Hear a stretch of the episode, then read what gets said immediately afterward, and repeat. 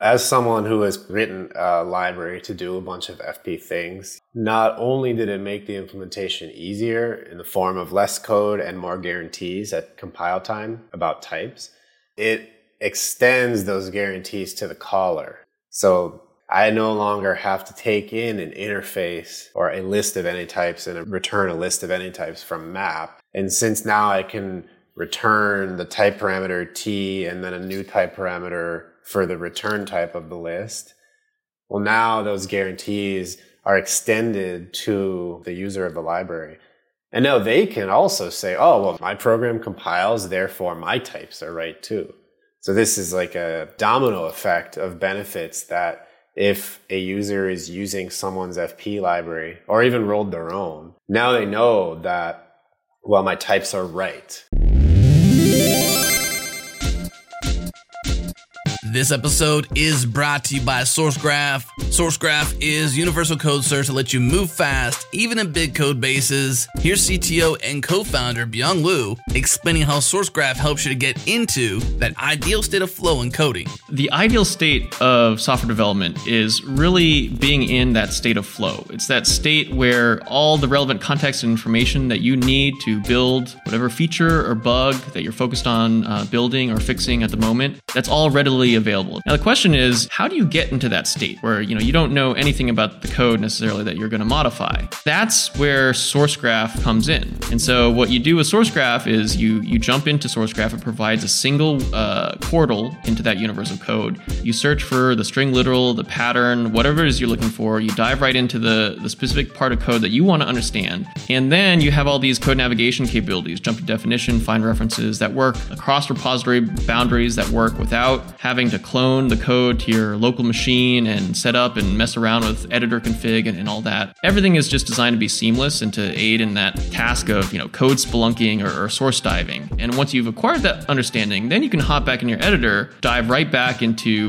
that flow state of, hey, all the information I need is readily accessible. Let me just focus on writing the code that implements the feature or fixes the bug that I'm working on.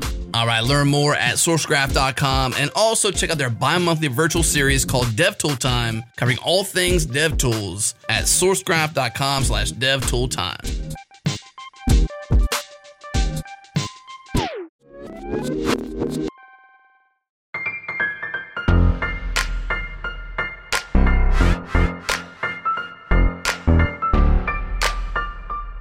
Let's do it. It's go time. Welcome to Go Time, your source for diverse discussions from all around the Go community check out our back catalog at gotime.fm. There you'll find the most popular episodes, our favorites, and a request form so you can let us know what you want to hear about on the pod. Special thanks to our partners at Fastly for shipping our shows super fast to wherever you listen. Check them out at fastly.com.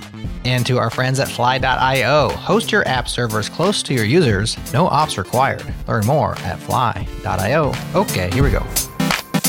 Welcome, welcome, friends and uh, those who want to be friends.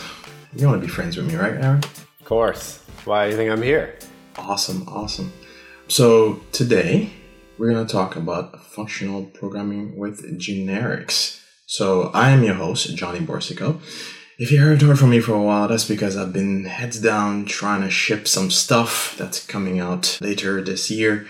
And I'm pretty excited about it, but I can't spill the beans on that yet. You're just going to have to stay tuned and uh, if you want, you can go to golangjohnny.com. nice. Since since I own that, I made sure to to, to snap snap that up. Last time uh, Jon Calhoun mentioned it on a show. So joining me today is uh, you know him. He's been on the show before, um, and you see his name everywhere, and especially as it relates to things like GopherCon and, and getting us ready for the big show coming up next month. Actually, coming up. Yeah, yeah. Please uh, uh join me in welcoming Aaron Schlesinger. Hi, everybody. Thanks for having me, Johnny. It's wonderful to be here again. Yes, yes, and it's great to have you. So, we did a show on functional programming a little while back. This was episodes 87, right? This was a while back. This was like May something of, uh, let me see, let me double check real quick. Uh, 2019, back in 2019. Before days. So, a lot's happened in the Go world since then, right? Most notably the introduction of generics in 118, right? So it was suggested actually that there was a listener who basically went back and listened to the old um, show and basically said hey i found an episode on functional programming from back in 2019 however it was a time before generics appeared in go. It'd be nice to hear what can be done with functional programming and go with generics. So this one's from steve nicholas. So steve shout out to you. We indeed got this show put together on uh, your suggestion. So the others. You can follow in, in Steve's footsteps if you want to ask for um, for certain shows and you can basically suggest them. And we often look through the list and see what's interesting and you, you tell us what you want to hear and we put on shows like this as a result of that. So you and I along with Matt were basically we did that episode and we learned a lot during that time. We learned how to use what we had back then mainly things like the empty interface uh, and things like uh, even generators right and things like that and even sort of using reflection right because whereas those were some of the things that really sort of enabled or facilitated the creation of uh, functional programming sort of style libraries and things like that or approaches to go but those are also some of the gripes, right, with trying to do functional programming in Go, right? Too much use of the empty interface, too much use of, uh, you know, sort of uh, reflection on and on, right? And even, even the, the thinking that, well, Go is really for imperative programming, right? The verbose style, right? Not really suitable for functional programming. But I think we made a pretty good case for it, right? And listening back to the show. But now that we have generics, right, I wanted to bring you back so we can talk about what's easier now to do with Go? Like what was hard to do then that is easier to do now? Yeah. I think maybe we can do a, like a little bit of a recap mm-hmm. of what FP is. That's actually a really good introduction into, or I should maybe say segue into why generics can help and kind of answer your question too. Where did generics unlock new areas of functional programming awesomeness in Go, if you will? Uh, that's a technical term, awesomeness, just for all the listeners. so I'll give it a, a, crack to start off. You know, the recap of functional programming. Really, you can go from a math perspective and say, you know, everything in FP is based on the function, and from a theoretical perspective, a function takes inputs and returns outputs. From a math perspective, right, you can chart a graph from a function, for example, just to map the inputs to the outputs. That's what it is. It's a mapping. In real life, of course, our functions don't just spit something back out. They also do some I/O, or maybe talk to a file, or use a timer, or send on a channel, or whatever else. And so that's really important, actually, to remember that all of this stuff that we're going to talk about in functional programming comes from the theoretical, but when we apply it, it looks like a design pattern it's not like adopting a framework or if you're in school like doing an assignment there's not just a right answer and a bunch of wrong answers or a right answer and then everything else is just wrong.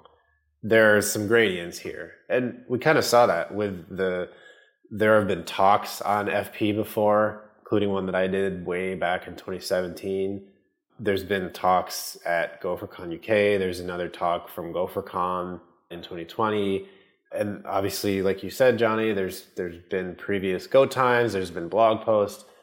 They all attack FP from a different perspective, right? And it was all possible to do some FP things before generics, right? So we were able to take some of the theory and apply it even before generics. Obviously, now generics has unlocked more stuff, and now we can unlock more things.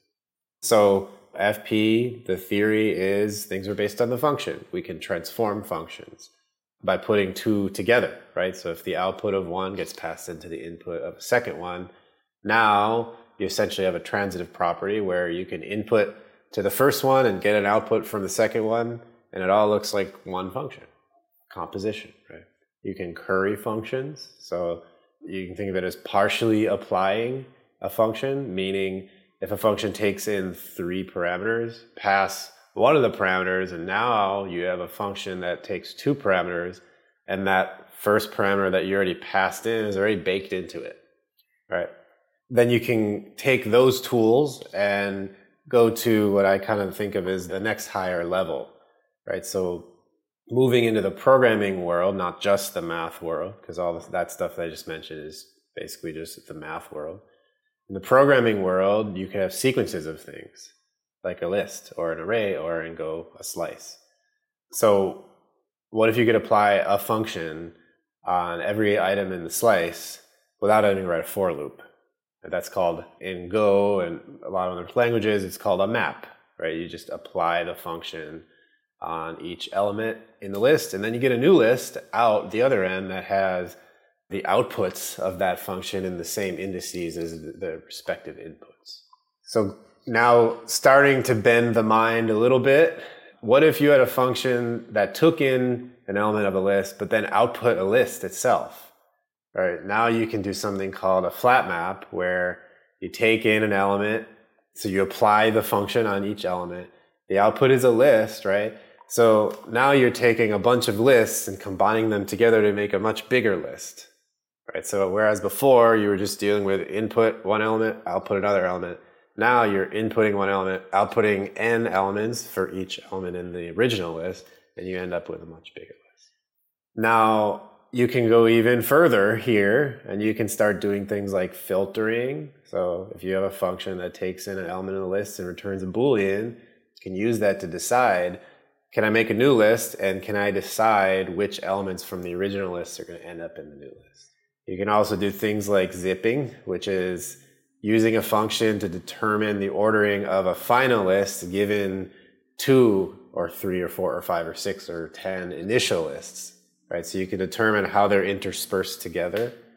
And I'm going to stop there, but there are a lot of other ways that we can sort of apply this very basic but powerful concept of a pure function, just takes in an input, returns an output, doesn't do IO or anything else so this concept of a pure function and applying that into the programming world of maps and lists and other things, other data structures like trees and so forth.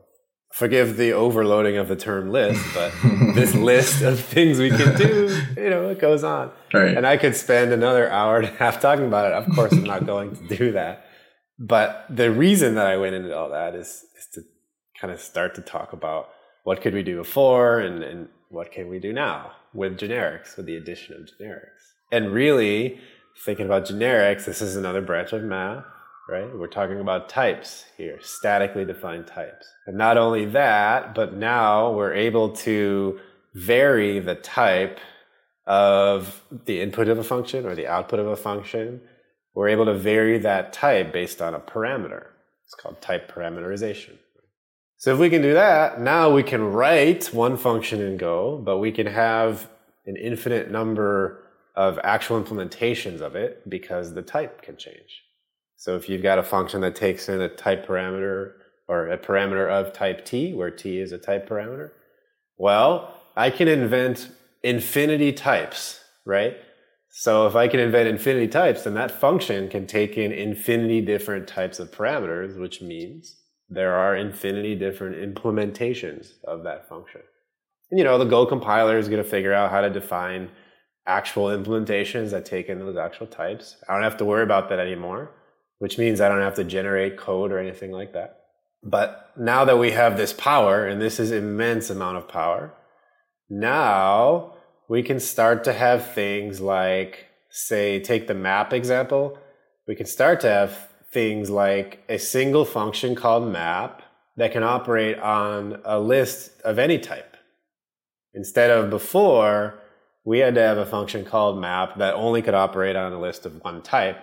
And we had to repeat the implementation of map over and over and over again for all our different lists.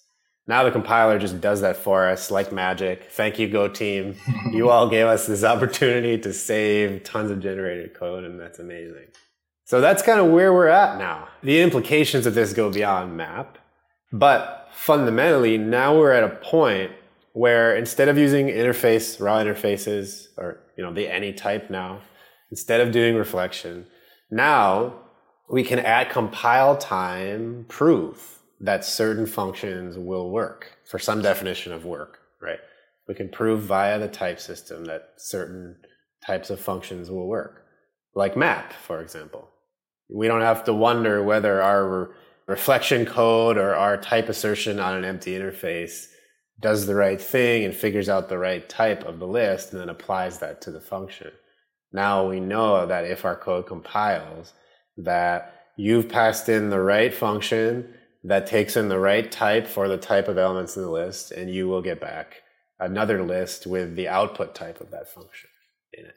So if I'm hearing you correctly, it seems like now the so we're no longer arguing about sort of the, the benefits of FP, right? So we you know you've done a pretty good recap of why you'd want to introduce uh, FP or at least know of its usefulness, right, uh, in certain contexts. It's about now how easy is it to actually implement in an elegant way and Go, and that's what generic gives us, right? Because it, like you said, there were FP libraries and, and talks and blog posts and everything. It was possible before.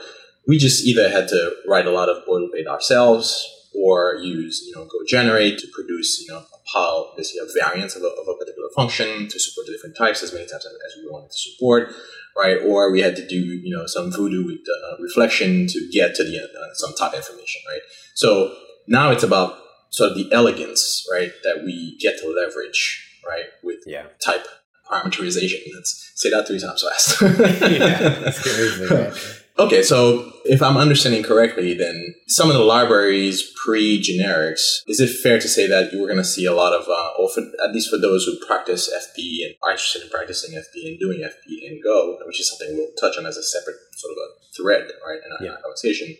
So we can expect that a lot of those FP libraries are going to start adopting generics because it just makes the implementation that much easier. Yeah, I I think as someone who has who has written a library to do a bunch of FP things, yeah, I saw not only did it make the implementation easier in the form of less code and more guarantees at compile time about types, but also it extends those guarantees to the caller, so the user of the library too. So, you know, like I said, I no longer have to take in an interface or any type and return an any type from, or a list of any types and a re- return a list of any types from map. And since now I can return the type parameter t and then a new type parameter for the return type of the list, well, now those guarantees are extended to my user, the user of the library. And now they can also say, oh, well, my, my program compiles, therefore my types are right too. So this is like a, a domino effect of benefits that if a user is using someone's FP library or even rolled their own, now they know that, well, my types are right.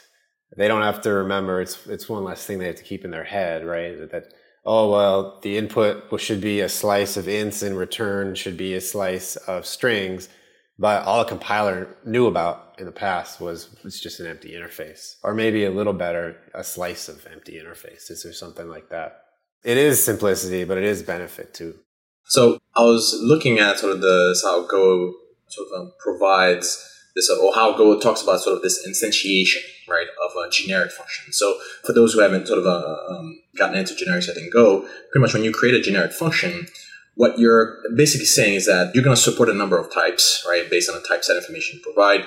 And basically, you're, what happens behind the scenes when you compile your code is that Go is going to generate an instance, right, of your function for each of the types you say you support, right? So it's kind of like an actual code generation that basically that we have that provides a type safety, the type checks, right, that the compiler is able to provide we now the the language itself is actually producing that for you behind the scenes, and you don't have to actually write your own generators, right? So it, effectively, you're doing the exact same thing you were doing before, except now it's basically baked in support into the language, right? So this is an efficiency gain, right? In terms of you, the programmer, being able to write these libraries, being able to support multiple types of given functions and things. This is an efficiency gain, really, not really a game changer for functional programming and Go per se, just a, a more efficient way of writing the functions basically. yeah that is a really great point is that everything we could do now technically you could do before. Because we had the empty interface right? The empty interface is the set of all types all possible types in in this context. So you could have a function that take in an empty interface and that is a function that can take in anything you can come up with right? Same thing it can return. If you have the empty interface return then it can be the, the set of anything so your task before was write the code to define a subset of all things that your function wants to deal with. Now there is a massive efficiency gain, right? Because now you can constrain a type parameter and have the compiler compute for you whether a given type for a type parameter that has constraints on it is legal.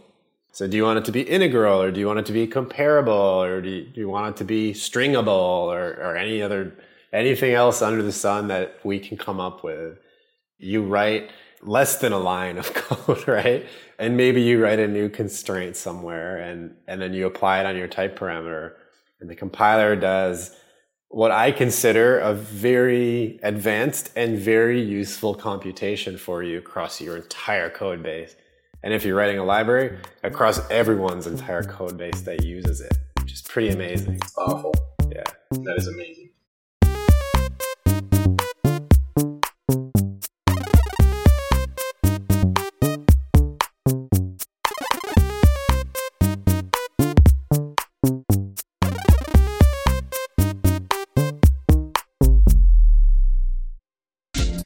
This episode is brought to you by Honeycomb. Find your most perplexing application issues. Honeycomb is a fast analysis tool that reveals the truth about every aspect of your application in production. Find out how users experience your code in complex and unpredictable environments, find patterns and outliers across billions of rows of data, and definitively solve your problems. And we use Honeycomb here at Changelog. That's why we welcome the opportunity to add them as one of our infrastructure partners. In particular, we use Honeycomb to track down CDN issues recently, which we talked about at length on the Kaizen edition of the Ship It podcast. So check that out. Here's the thing teams who don't use Honeycomb are forced to find the needle in the haystack. They scroll through endless dashboards playing whack a mole. They deal with alert floods, trying to guess which one matters. And they go from tool to tool to tool playing sleuth, trying to figure out how all the puzzle pieces fit together. It's this context switching and tool sprawl that are slowly killing teams' effectiveness and ultimately hindering their business. With Honeycomb, you get a fast, unified, and clear understanding of the one thing driving your business production.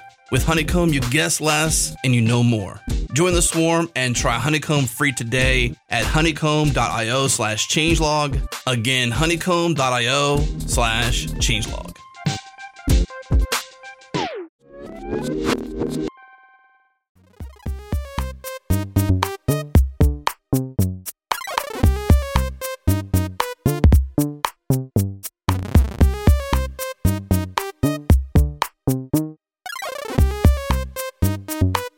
So the Go team has been very vocal and deliberate about sort of advising pretty much everybody to not go gangbusters with generics on all the things, right? Yeah. not use it as a hammer, you know, with everything being a nail, right? Just don't don't spread it everywhere. You know, it, it's a very sort of cautious approach, right? Until some of the best practices start to emerge, until we can see the sort of the best use cases for for generics and Go. Do you think that applies like even more so for those who want to practice functional programming in Go, or do you think, uh, actually, it makes our lives a little easier. Let's just go full throttle. Well, that is good advice for all software. I think. so yes, the answer to your question is yes. right. There is no telling right now whether map is enough, right? Or no one wants to use it. And if people do want to use map, there's no telling whether the parallel version of that is better or complementary to the regular serial version of map, for example. Right. So the, the parallel version for listeners would be instead of applying the function on every element of the list one after the other, it's applying them in parallel with X number of Go routines, or at least concurrently with X number of Go routines, and then returning the result. Right. There's no telling right now. You can say this is correct. You can say this is possible. You can guess this might be useful for this case or this case or this type of software or that type of software. But there's no substitute for usage in the in the wild in the community if you will. There's just no no substitute. So these things should be tried.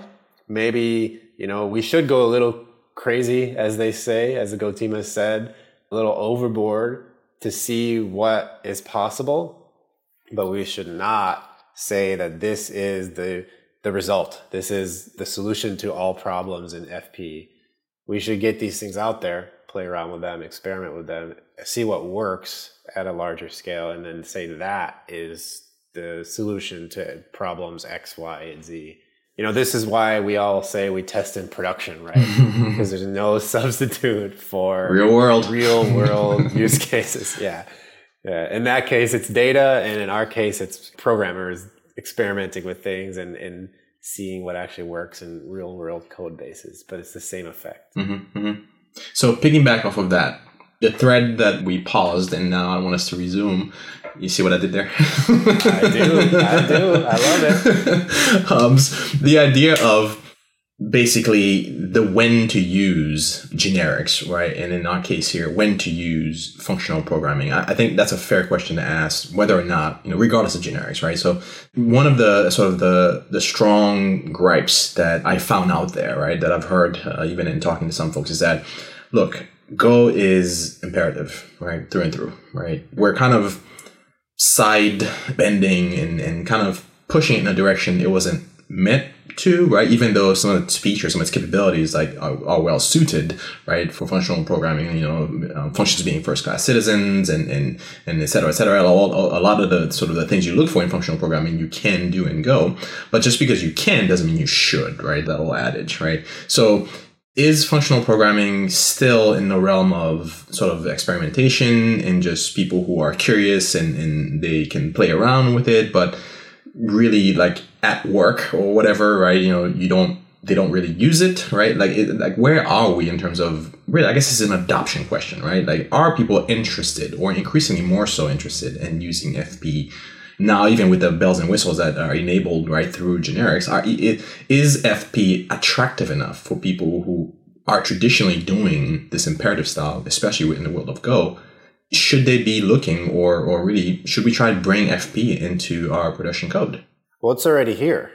Anyone who uses context hmm. is using a part of FP, right? Because context has a with cancel and with timeout, mm-hmm. those return a function, right? This is how pervasive FP is. That is technically a higher order function mm-hmm. because it's a function returning a, with cancel is a function and that's returning a function that you call to close to free the resources. There's an internal go routine running right with a timer and mm-hmm. you know, and frees that resource. Right?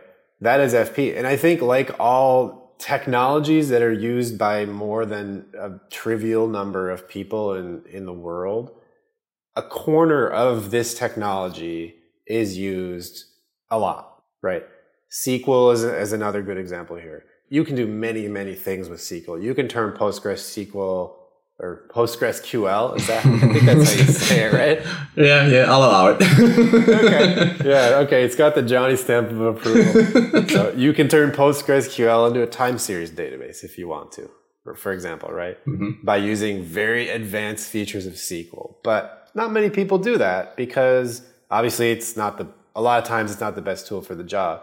But also, most people prefer, including myself, to stick with a smaller set of foundational features of the technology. And same thing with FP, right? There is a smaller set than even all the stuff that I said today. There's a smaller set of functionality that most people prefer to use. And my hypothesis for why that is, is because it makes more sense and it fits into more workloads, right? So if you need to capture some state of a function and expose one operation on that state to the caller, using a higher order function makes a lot of sense. It's a lot easier than doing a bunch of boilerplate and building a whole struct and storing the state in the struct and having a bunch of methods on it. And that, it just fits right into that use case and it applies, that use case is applicable and exists on a ton of workloads. And so we use it. Hmm. Right. So FP, strictly speaking, is, is everywhere. Now, I'm going to modify your second question a little bit accordingly. You said, should we be trying to get FP into more workloads? Well, given that it's already in a lot of places, I'm going to modify it and say, should we get more features of FP into more workloads? Hmm.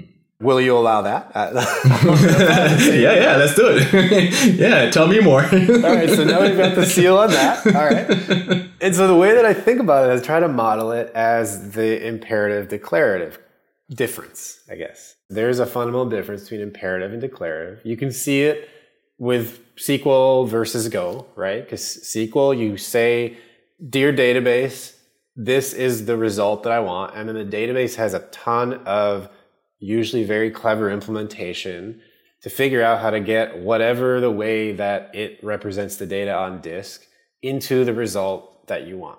Right? So you can filter, you can join, you can group, you can order, et cetera, et cetera, et cetera. Now, in the FP world, let's just take this map example I keep using.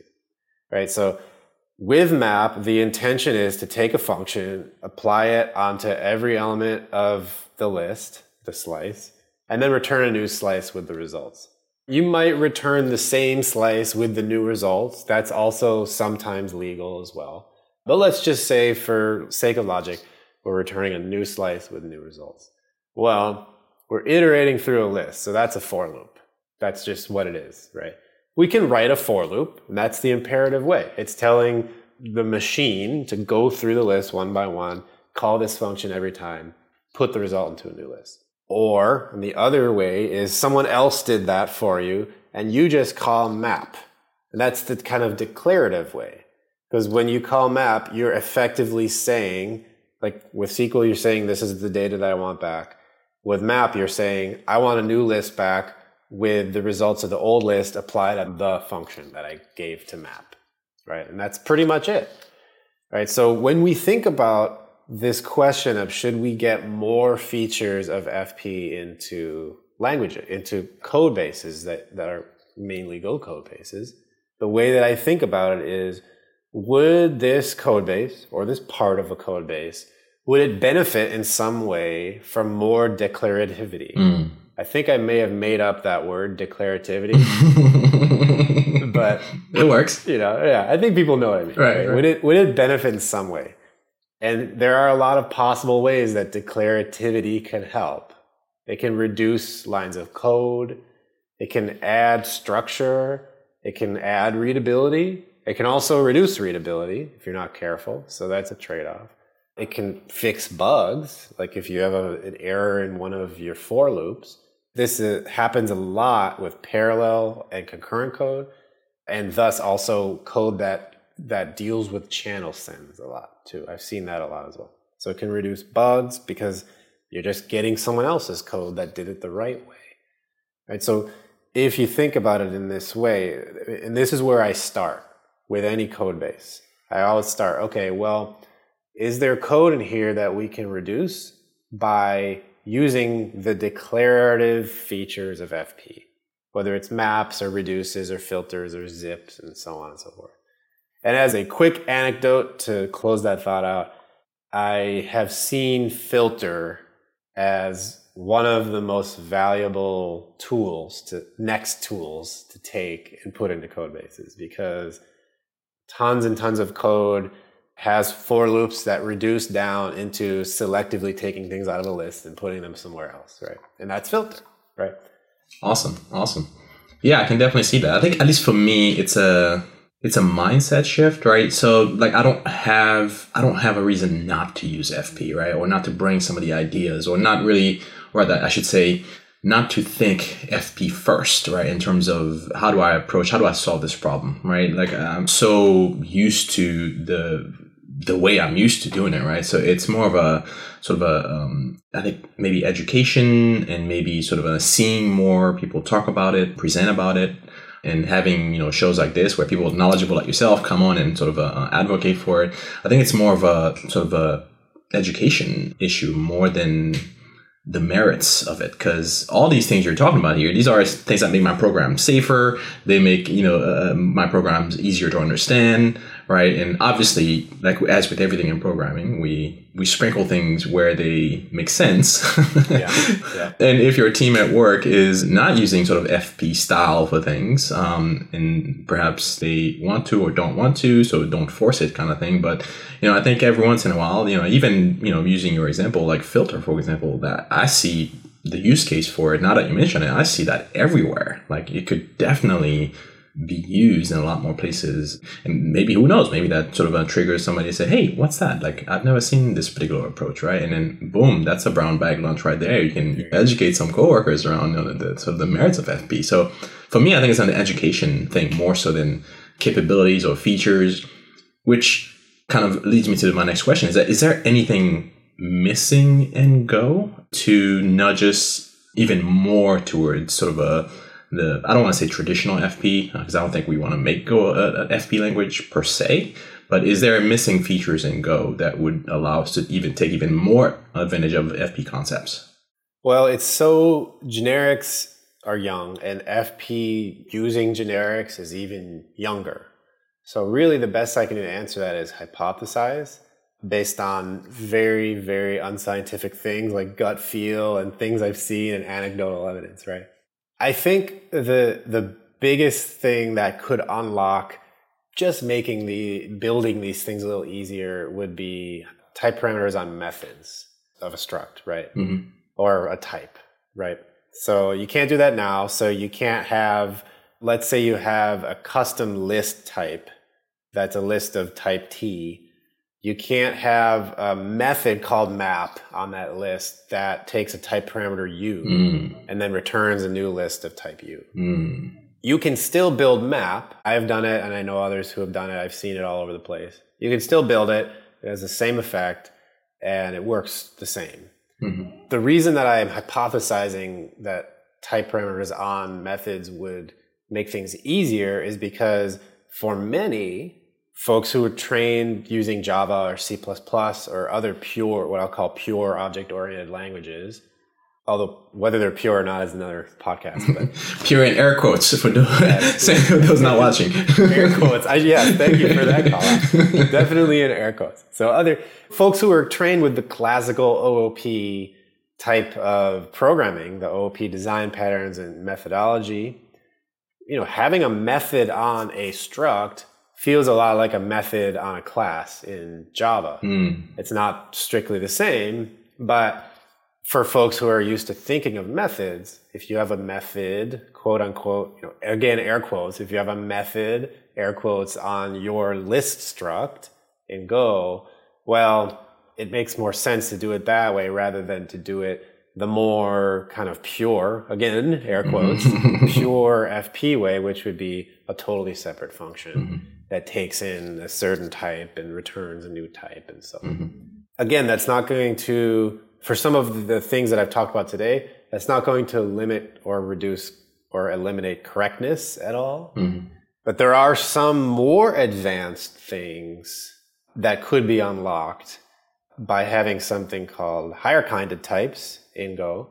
Maybe this is my unpopular opinion right now, right? Is just to say uh, higher of types make the and I was just talking to my manager about this not two hours ago. you know, higher kinded types add a ton of complexity to a compiler and a type checker inside of the compiler. But you know, they do offer basically something called a type constructor, which is a type that depends on another type, right? And if you can do that, I'll leave it as an exercise to the reader or listener or watcher.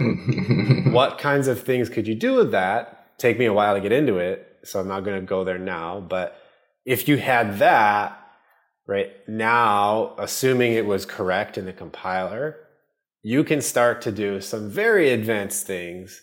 But the only thing that I'll say is whenever I've seen that feature in a language or not in a language and then introduced into the language, at that point it starts to become what you called sort of a functional language, right?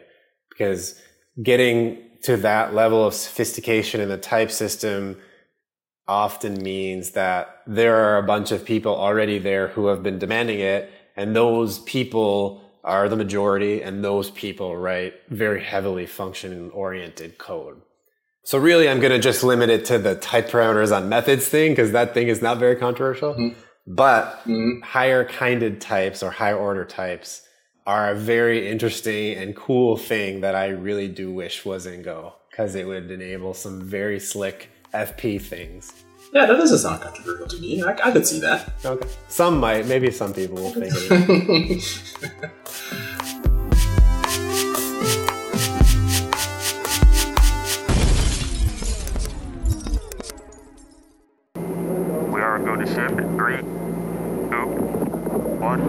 I'm Gerhard Lazu, host of Ship It, a show with weekly episodes about getting your best ideas into the world and seeing what happens. We talk about code, ops, infrastructure, and the people that make it happen, like Charity Majors from Honeycomb. We act like great engineers make great teams, and it's exactly the opposite, in fact. It is great teams that make great engineers. And Dave Farley, one of the founders of Continuous Delivery. Start off assuming that we're wrong rather than assuming that we're right. Test our ideas, try and falsify our ideas. Those are better ways of doing work. And it doesn't really matter what work it is that you're doing, that stuff just works better. We even experiment on our own open source podcasting platform so that you can see how we implement specific tools and services within changelog.com, what works and what fails. It's like there's a brand new hammer and we grab hold of it and everyone gathers around. We put our hand out and we we strike it right on our thumb. And then everybody knows that hammer really hurts when you strike it on your thumb. I'm glad those guys did it. I've learned something. Instead, yeah. I think that's a very interesting perspective, but I, I don't see that way. Okay. It's an amazing analogy, but I'm not sure that applies here. Listen to an episode that seems interesting or helpful, and if you like it, subscribe today. We'd love to have you with us. Okay, so before we transition into unpopular opinions, maybe I want one of those controversial ideas. Okay. All right, let's get it going. I'm not going to give one that talks about higher kinded types because it's been a while, first of all, so I don't think I would do it justice or maybe even get some parts incorrect, but also it would take me a while. But I, I, w- I want to mention one pattern from FP that I think is really great. And it's not that hard to do yourself in your code. I also don't think it's too hard to imagine how it would work in a code base. It's called uh, the lens. So it's a maybe sounds like an intimidating thing to some people. It certainly did to me. The lens is essentially a tuple of two functions. One function is a getter for some data, and then the other function is the setter for some probably the same type of data. But you can have separate things too. You can have a getter for one piece of data and a setter for another piece of data in the same tuple. So usually it's the getter first in the tuple and then the setter second in the tuple. Now the, the first function takes no parameters and returns the result, the data. It might take one parameter if the data is multidimensional, like a map, and you, you know you want it to specify a key. And that's up to you. That's part of the design pattern.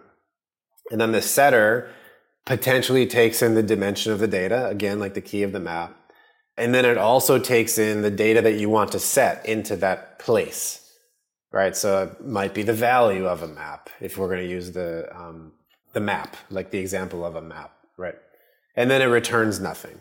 These things can alter- alternatively return an error if this is like doing something over the network or something that might fail, but traditionally they're not, right? So if you could kind of imagine how these functions would be created, they would probably be closures.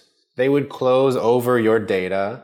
They would take some parameter in the get, let's take the get case, for example.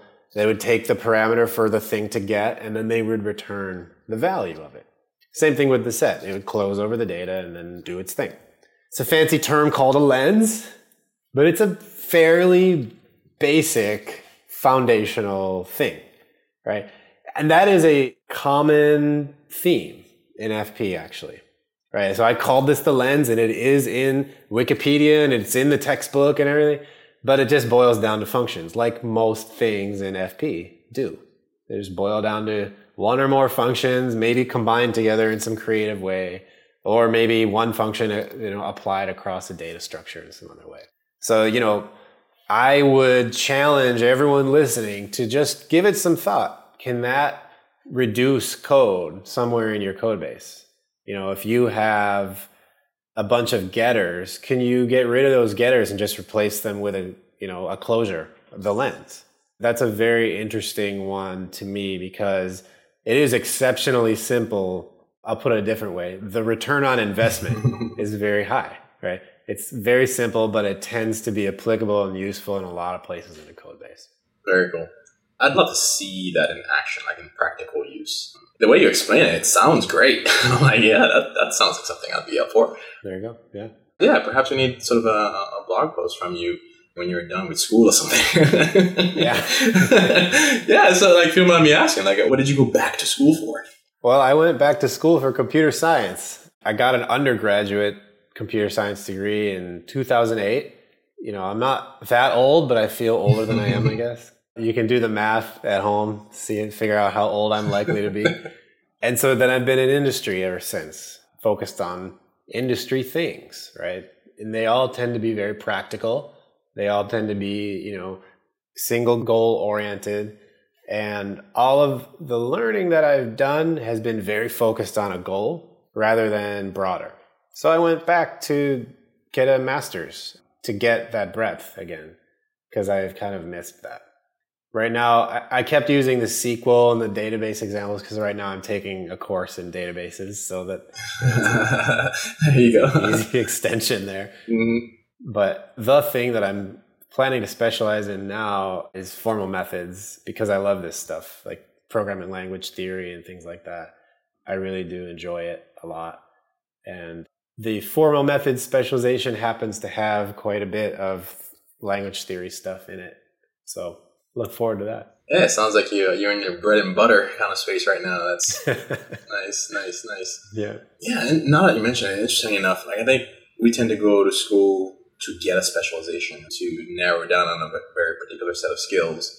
Even though you, when we go in, we might not know that's what we're doing, but we're going to learn how to do X, right? And then we come out and we get a job to do X, right? It's very rarely do you go back just for the sake of breadth, right? Just to get basically to, to go find out what you don't know about, right? And then you sort of see how you can sort of apply it to your already existing right set of knowledge that you acquired in the industry. Yeah. So that's, yeah, I commend you for that. That's uh, that's very cool. Well, I'm very, very lucky and privileged to be able to do that at this point, right? Because I think probably all of us remember in undergrad, we probably just went so we could get to whatever our next step was. most of us probably was a job, right? Maybe some of mm. us was grad school, but most of us was a job. It certainly was me, right? I was laser focused on getting done so I could get paid. yeah. But these days it's different, right? I have a job and you know, I'm able to continue working in this job while I do this part-time program. And so I'm I fully acknowledge and I try to remind myself daily that I'm very lucky to be able to do something like this just because I want to rather than having to do something. Pretty cool. Pretty cool. Well, Aaron, unless you have another like more like unpopular opinion for me, although I don't think anything you said here is unpopular, man. I think maybe it's just the way you talk and put it, but I don't think any of it was unpopular. Diplomacy, yeah.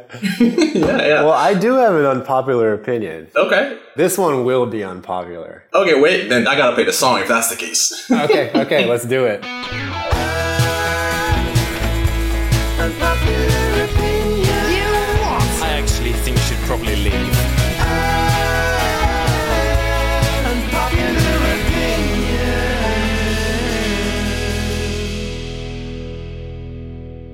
Boom. Lay it on us. All right. Well, I've been doing a bunch of Rust lately, Mm. some like very low level stuff dealing with virtual machines.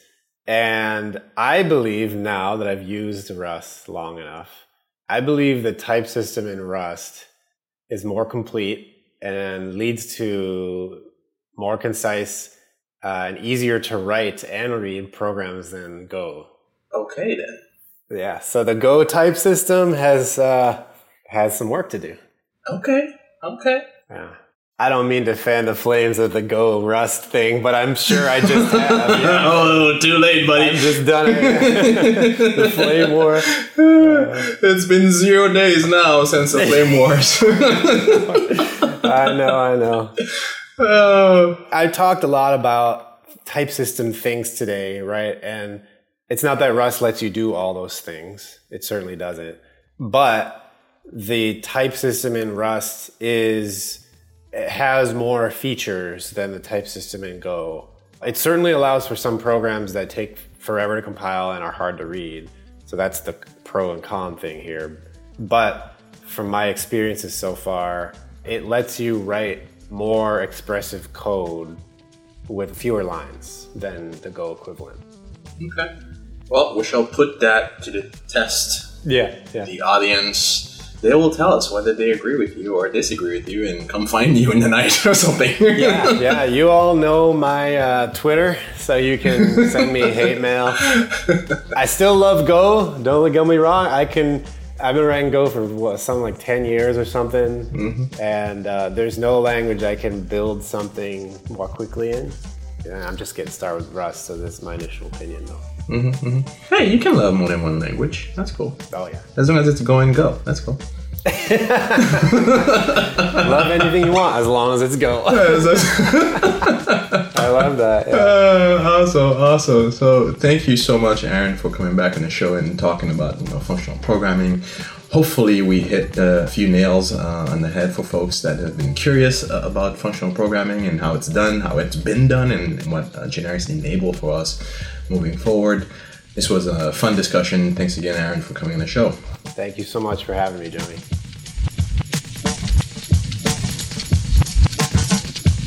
All right, that is go time for this week. Thanks for listening.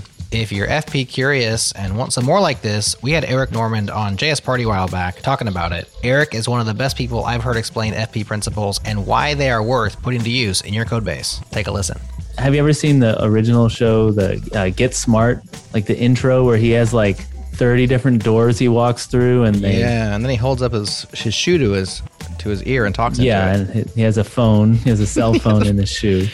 Yeah, but he uh, he- you go through all these doors, right? And you get deeper and deeper into the sanctum of functional programming. Well, that first door is just recognizing the difference between what I call actions, calculations, and data.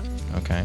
Calculations are often known as pure functions. They're the stuff you can do in your language that always gives you the same answer, no matter how many times you run them or when you run them.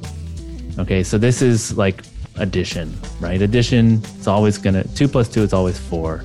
Doesn't matter how many times you run that. But then there's actions that do depend on when you run them or how many times you run them. So reading from a mutable variable, if you read after someone has written to it, you're going to get a different answer than reading before the other, you know, other part of the code writes to it. Likewise, sending an email or writing something to disk, these are all actions because, you know, sending the email zero times is different from sending it one time or 10 times. And so making this distinction between actions that depend on time, because they're hard to deal with, and calculations is like the first gateway into functional programming. Oh, and data is easy. Data is just, you know, the stuff that doesn't do anything. It's just inert, you know, the strings and numbers and and hash maps and lists and stuff like that. That's episode 163 of JS Party. If you want to hear more, find it at jsparty.fm slash 163 or search for it in your podcast app. The title of the episode is JS is an occasionally functional language. Thanks once again to Fastly and Fly for partnering with us. Please check out what they're up to. They support everything we do. And of course, thank you to our beat freaking residents, Breakmaster Cylinder. Our beats are dope because BMC makes dope beats. It's as simple as that. That's all I have for you, but we'll talk to you next time on Go Time.